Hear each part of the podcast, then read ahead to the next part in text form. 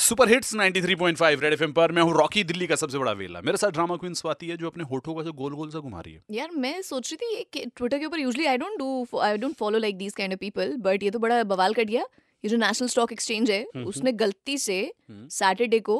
मौनी रॉय याद है नागिन वाली हाँ हाँ हाँ वो- हाँ उस- सुंदर है वो हॉट है वो अच- अच्छा ये अब चुप हो जाओ हाँ, इसी वजह से तो कांड हुआ है हुआ क्या? उन्होंने उन्होंने मौनी रॉय की पिक्चर अपलोड करके कैप्शन डाला soaring Saturday temperature high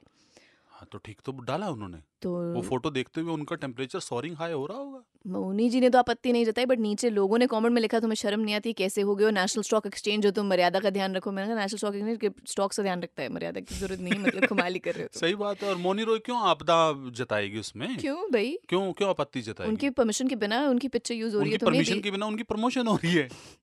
that's a PR stunt activity also may my और इससे मुझे याद आया promotion PR Varun Dhawan is saying कि ही